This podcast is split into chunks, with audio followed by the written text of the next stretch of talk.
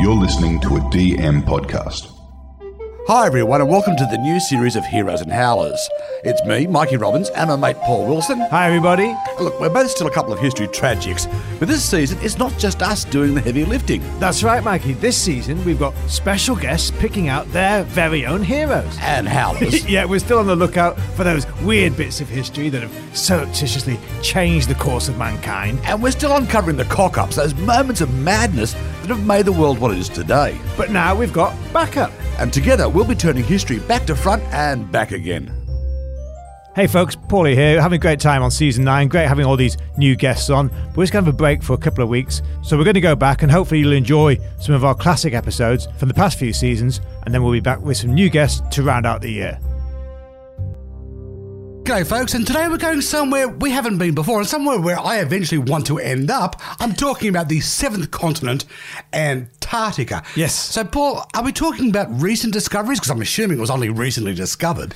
Well, it- was only recently discovered, Mikey, in terms of uh, uh, humans first going there. But actually, it all goes back as far as the ancient Greeks in many ways, because they first suggested that there might be some sort of landmass down at the bottom of the globe back in 350 BC. What? Right? Yeah, I know. So, because of course, back then the Europeans they would know about the Arctic, and in fact, the Greeks had given it the name Arktos, which means the bear, after the Great Bear, you know, the star constellation. Oh, the bear in the sky. That's right. So that was called Arktos. And then these same Greek mathematicians, they worked out that if you've got the Arctic at the top, you'd need some sort of southern land mass at the bottom of the globe to sort of act as a counterbalance. And so without going anywhere near it, in fact, without even crossing the equator, the ancient Greeks named it Antarktos, as in opposite of Arktos, Antarctic. You're kidding me. you kid- I have made it to this age, and only now I'm figuring out why it's called the Antarctic. Okay, Paulie, that's a good one, thank you. But I mean, surely this was like a lucky guess or a calculated guess. like I said, yeah, Europeans at that stage hadn't even been south of the equator. And it was actually another 2,000 years, Mikey, until one of our favourite old howlers, Captain Cook, came along and in 1773 actually got as far as Antarctica. What did you say? Got as far? Did he? Did he find land? Did he stick a flag in the ice? No, for once he didn't do any flag sticking, but he did cross the Antarctic Circle. He did circumnavigate the whole area, but he did so without ever actually seeing land. Okay, Paul. If he doesn't actually see the land, how does he know there's land there? Well, on his voyage, while he's going round, he sees all these small rocks and boulders inside the icebergs that he's sailing past, and that convinces him that there must be some sort of landmass from which the rocks can come. So those rocks had to come from somewhere. So there must be land. So did this make Cook happy? well, yes and no, Mikey. He's very pleased that he's made such an important discovery, but at the same time, he is quite pessimistic. And he actually writes down in his logs, and this is a quote, that although he'd found land, the world would derive no benefit from it. That's a bit harsh, but then again, like in terms of like Georgian British exploitation, there wasn't really a great deal for them there then. That's right. No, it's, yeah, obviously it's, it's barren ice then, as it is mostly barren ice now. Look, as a continent, it may be twice the size of Australia, and it may be home to 90% of the Earth's total fresh water supply. But clearly, in terms of towns and cities, it's completely uninhabitable. But that doesn't mean it's just a boring wasteland, Mikey, because scientists since have found in the interior all these amazing blood red waterfalls, volcanoes, ancient fossils. Um, Hang on, Paul. You said blood red waterfalls. What is that? yeah, well, that's all the sediment and all the chemicals coming out from under the ground underneath, because obviously it is a continent. And as I said, you've got these volcanoes. They're dormant now, but at one stage they would have been live. You've got these ancient fossils.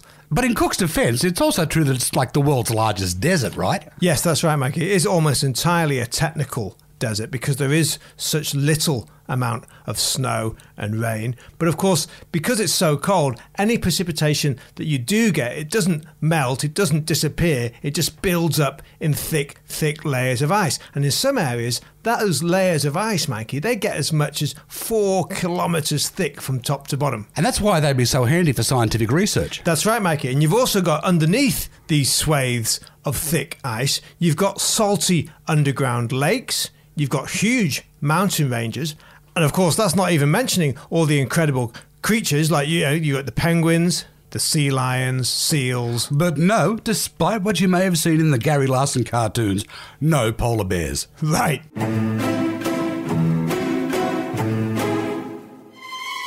Okay, folks, so we're on our first ever episode on Antarctica, the land of ice. Now, Paul, I just want to pick you on something. You said 90% of all the ice on Earth is in Antarctica. Yes. But we've still got frozen treats. Yeah, that's true. So before we go any further, I just want to give a quick shout out to all the other 10%. You see, up until refrigeration, most ice was harvested. I'm, I'm talking right up to the 20th century. We harvested ice from lakes, fjords, even rivers.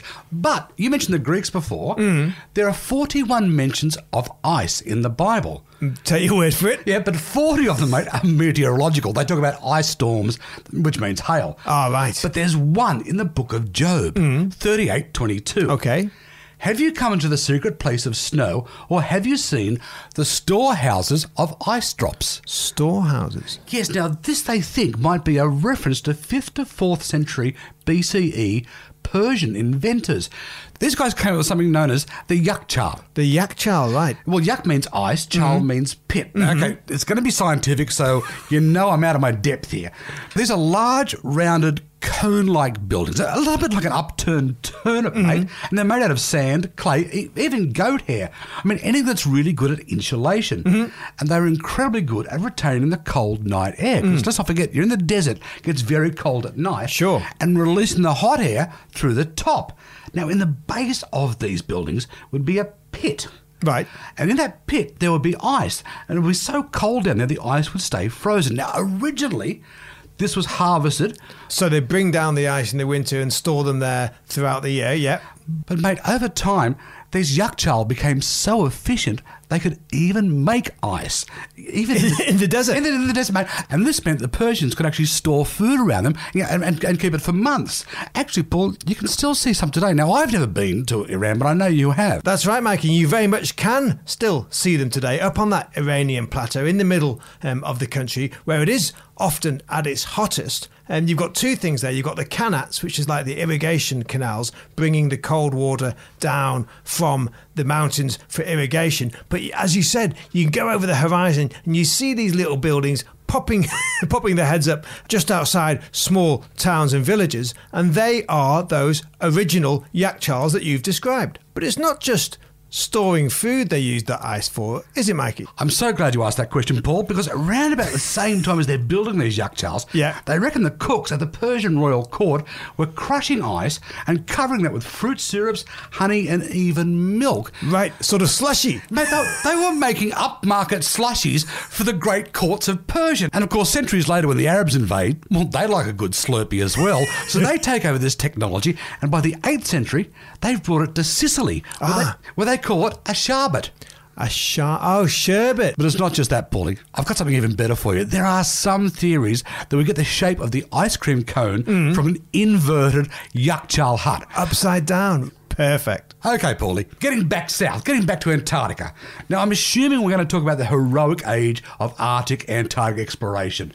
And I'm just guessing, mate, you've got a whole icebreaker full of heroes. Well, you'd think so, wouldn't you, Mikey? And certainly the newspapers of the day would have you believe that this whole episode is chock full of heroes. But to be honest, Mikey, it's one of those occasions when you've just got to be a little bit wary of all the hype. You see, the beginning of the 20th century, Mikey, it's the age of the newspaper scoop, isn't it? Know, together with the big front page splashes with all the photos from the newspaper's newly invented cameras. So, as with the expeditions to the North Pole a few years previously, newspaper editors in America and Britain, they knew full well they had another gangbuster story on their hands if they can get there, one that would shift thousands of copies, dish up world exclusives. Ah, so it's sort of like early 20th century clickbait. right. So when the attention of the explorers turned southwards, these same editors in the Times, the New York Herald, they did everything they could to build up the key protagonists and stoke the accompanying rivalries. and of course, the key race, the key discovery was not so much who got to Antarctica first or who found the most land, it was who could be the first to make it to the South Pole. And so, you know, to a certain extent, that's why the big names, Amundsen, Scott, Shackleton, that's why they've left such massive marks in history books and, of course, our collective psyche ever since. Now, look, don't get me wrong. What they did was heroic. It's a great achievements. You know, Roald Amundsen, he, you know, he was the first to get to the South Pole, December the 14th, 1911. You know, Robert Falcon Scott, yes, he made it to the South Pole too, January the 17th, 19th, 12. But in many ways, these expedition leaders, they weren't always quite what they were cracked up to be. Ah, so we're going to talk about why Scott was beaten. Is there some sort of twist in the story or, or a quirk of fate going on here, mate? well, the first thing we have to say, Mikey, is that the real reason why Norwegian Roald Amundsen was the first to get to the South Pole was because he actually had a clue what he was doing. You know, he'd done a lot of practice, he'd been up to the Arctic. Don't forget, he was the first man to sail through the Northwest Passage in Canada, so he was well prepared. He'd got his skis, he'd got his sleigh dogs, he'd got all his animal fur clothing and he put together an A1 expedition properly prepared. Whereas Scott, Scott's whole plan from beginning to end was a bit of a cock up. You know, he took ponies with him. Not a good idea, mate. not, for, not compared to sleigh dogs. He had walking boots rather than skis. Now, that sounds like a trivial thing, but it's not, because obviously with skis you can ski, but also too, walking boots, you've got leather soles on them, and the cold goes right up into your feet. Straight up through, exactly. And it wasn't just the boots, Mikey. Yeah, his clothing was essentially a trunk full of army surplus. This despite all the advice that Amundsen gave him that he should be wearing the animal fur skins that had proved so useful in the north. Yeah, in many ways, Mikey, the surprise surprise is not that Scott's expedition never made it home, is that he actually managed to plant his flag in the South Pole at all. So what you're saying is that Amundsen was always going to win. Like he was the more experienced explorer. Mind you, I should point out at this point that later in life he actually does go missing and is never found. That's right. But for the South Pole, his expedition certainly was more professional, wasn't it, Mikey? Yeah, the only thing you can really say in Scott's favour is that perhaps Amundsen was a bit lucky in the fact that the route that he chose proved to be a lot smoother. Because, of course, before the two expeditions set out and they set out from very different points, no one really had a clue what lay before them. So, hang on, that only leaves Shackleton now. He's pretty famous in Australia, but you're telling me Shackleton's a dud? Well, look, okay, he helped Scott, didn't he, on that first expedition? He was on board the Discovery. And of course, Shackleton is the first person to lead a cross continent expedition that goes from one side of Antarctica to the other. But at the same time, Mikey, yeah, his preparations were a little better, yeah, hence him getting. Okay, I can see where you're going with this, mate. Yes, he did have a few problems on the way home. yeah, the old South Georgia saga. Okay, folks, so that's a could try harder for Scott and Shackleton. Anybody else? Well, there is one other guy, actually, Mikey, a guy I quite like. And this is a Japanese explorer, Shirase Nobu. A Japanese explorer. Okay, that's a new one on me. Right. But this Nobu guy, he was in the race too, and he's leading a seven man team. Now, he knew from pretty early on that he could never actually win the real race, the race to the pole, but he wanted to show that Asian and Asian explorers could compete with their European counterparts. Because, of course, actually, Paulie, now that you say it, that makes complete sense. I mean, you have got the northern part of Japan, which is covered in snow. It's, it's near Siberia. You know, it, it butts onto the Arctic Ocean. That's right. There's no reason why the Asians couldn't be involved in polar exploration too. So Nobu leads his expedition. Unfortunately, the first trip is not successful. He actually comes back to Australia, Mike. He spends the winter here preparing for his second voyage. And on this second trip, his ship is the first vessel to ever make landfall with the actual continent of Antarctica. So that rather than just parking up against the ice and, ca- and carrying on, yeah, yeah. he actually managed to navigate his ship and sail all the way through until he actually hit land on a peninsula which is now known as the Edward VII Peninsula the Edward VII Peninsula. So I'm assuming Nobu didn't get the naming right. no, unfortunately he didn't. And in fact, he went on to find another great mountain range, which similarly ended up being named after Queen Alexandra, Edward VII's wife. So what happens to Nobu? Right, so as I said, he knew he wasn't going to win. So once the weather really turned on him, he retreats and he goes back and gets on his ship and calls time on the whole expedition. But the reason why I like him, Mikey, is that he financed the whole thing himself. He didn't want to be a burden on the state. He didn't want to be a burden on the taxpayer. So he took out loans for any of the extra money he needed. And I think it's all a little bit unfair because when he got back to Japan, there was very little adulation. He didn't get the fame and fortune um, that Amundsen got, for example. Yet he happily lived out his life in a very frugal way to ensure that he paid off and paid back every penny of those loans by the time he died in 1946. 1946, you say, so at least he outlives both his rivals and he dies in his own bed.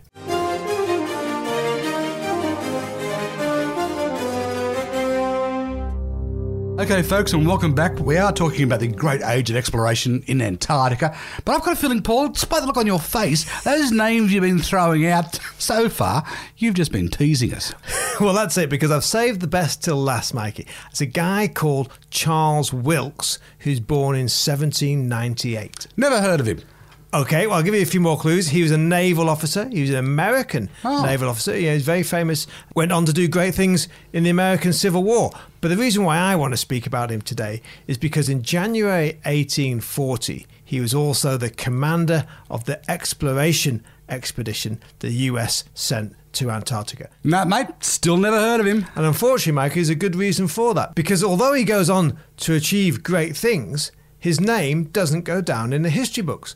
Okay, what great things? Oh, first up, he charts 1,500 miles of the East Antarctic coastline. Oh. He's in his flagship, the USS Vincennes, and you've got to remember this is a small wooden boat. We're in the 1840s, and no one's really been down there since the time of Captain Cook. Because you're talking 1840, so between Captain Cook and this guy, the only people down there would be sealers and whalers who'd been blown off course. That's right, and yeah, and they'd reported back that they'd seen some small rocky outcrops, but no one really knew what was down there. Would it be like a big open polar sea? Would it be a scattered archipelago? But by the time Wilkes is finished with all his mapping, it's very, very clear that what we had on our hands was a whole continent. And he did all this by himself. Not quite by himself, Mikey. No, you see, 1840 was also the year the French thought they might have another sniff around down under and see if they could do their own spot of Antarctic discovery. In fact, by one of those many inexplicable quirks of fate history throws at us, on the very same day that Wilkes arrives, a French expedition led by the legendary Jules Dumont d'Urville has reached the Antarctic coast, the very same stretch that Wilkes is on. So what, on the same day as Wilkes, he jumps off his ship and plants the French flag? Well, he plants the flag, yes, but then he gets back on his ship, turns round, and sails back north. That's a bit of a French habit, isn't it, Paul? Want to send a big cheerio to all our Sydney listeners living in La Perouse, if you get my drift. yeah, well, D'Urville turns back because he knows the weather is against him. But my man Charles Wilkes, you know, against all the advice of his medical staff, all the other officers on board, he says, no, we're going to keep going. We're going to go round the continent. We're going to brave all those howling katabatic winds to claim glory. Okay, I've gotta pull you up on one thing here, mate. What the hell's a katabatic wind? yeah, katabatic. I thought I might throw you with that one, Mikey. Yeah, just a bit, mate, yeah, yeah. So, katabatic wind are those incredible icy winds that cut right through. They come off the top of the plateaus of the icy mountains. They swoop down at a great pace and smash into anything that's parked offshore. Katabatic. Okay, mate, I'll remember that. But your man Wilkes, he escapes unharmed? Correct. He successfully returns from his round the world expedition, and in fact, the scientific collection he builds up on his voyages that becomes the foundation for the fledgling Smithsonian Institute. So, Paulie, can I go back to my first question? How come I haven't heard of this guy? Well, the problem is, no sooner has he returned in triumph, a British rival, a guy called James Clark Ross, who you probably He do. discovered the magnetic North Pole? That's right, yeah. He's already been up in the Arctic. He's made some great discoveries. And he sets out to steal Wilkes's thunder. And the problem is, my man Charles actually helps him. He sends Ross a copy of all his charts that he's made of the East Antarctic coast, so that when Ross's expedition gets down there, he's able to retrace Wilkes's routes and make a few minor adjustments on the maps of his own. Because to be fair, you know, Wilkes had he'd mistaken a few ice shells for the coastline, and he'd managed to draw some of the inlets and peninsulas a little bit too far north. Well, Paulie, Paulie, Paulie. I'm no map expert, trust me, but that's not much of a crime, is it? No, it's not. But to listen to Ross and the British Admiralty at the time, you would think it's catastrophic. In fact, Ross and the British Admiralty, they build up a case to dismiss all of Charles Wilkes's claims to discovery and snatch all the glory for themselves. And unfortunately, Mikey, it works because if you look at any 19th century maps of Antarctica from this period, or any time over the next 50, 60 years, there is no mention of Wilkes. and you'll be very pleased to know, Mikey, I brought one in today to show you just to prove my point.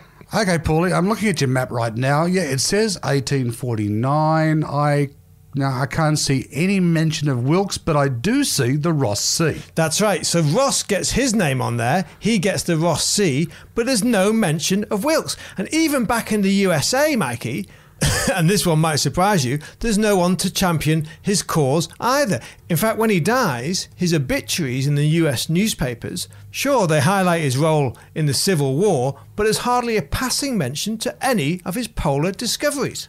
Okay, Paul, I can't believe I'm saying this, and even if it means bringing out another map, please tell me there's a happy ending. Yes, well, you'd be very glad to hear there is, because in the 20th century, my man Wilkes finally gets his dues, and it's all down to an Australian explorer, actually, Mikey, a guy called Douglas Mawson. Ah, the bloke that built the huts. We all learned about him at school.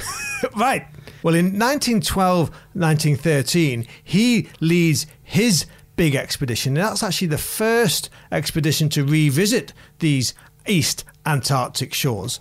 And he so admires Wilkes's original maps and his powers of navigation because of course Wilkes had been sailing through this ice pack in a wooden sail ship.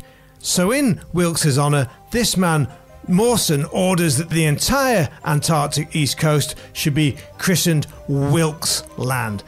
and you'll be very pleased, Mikey. I've got a second map for you here from the 20th century, and you can see Wilkes's land over on this side. That's actually quite a big whack of land, mate. In fact, Mikey, it's the largest continuous territory on Earth ever to be named after a single individual.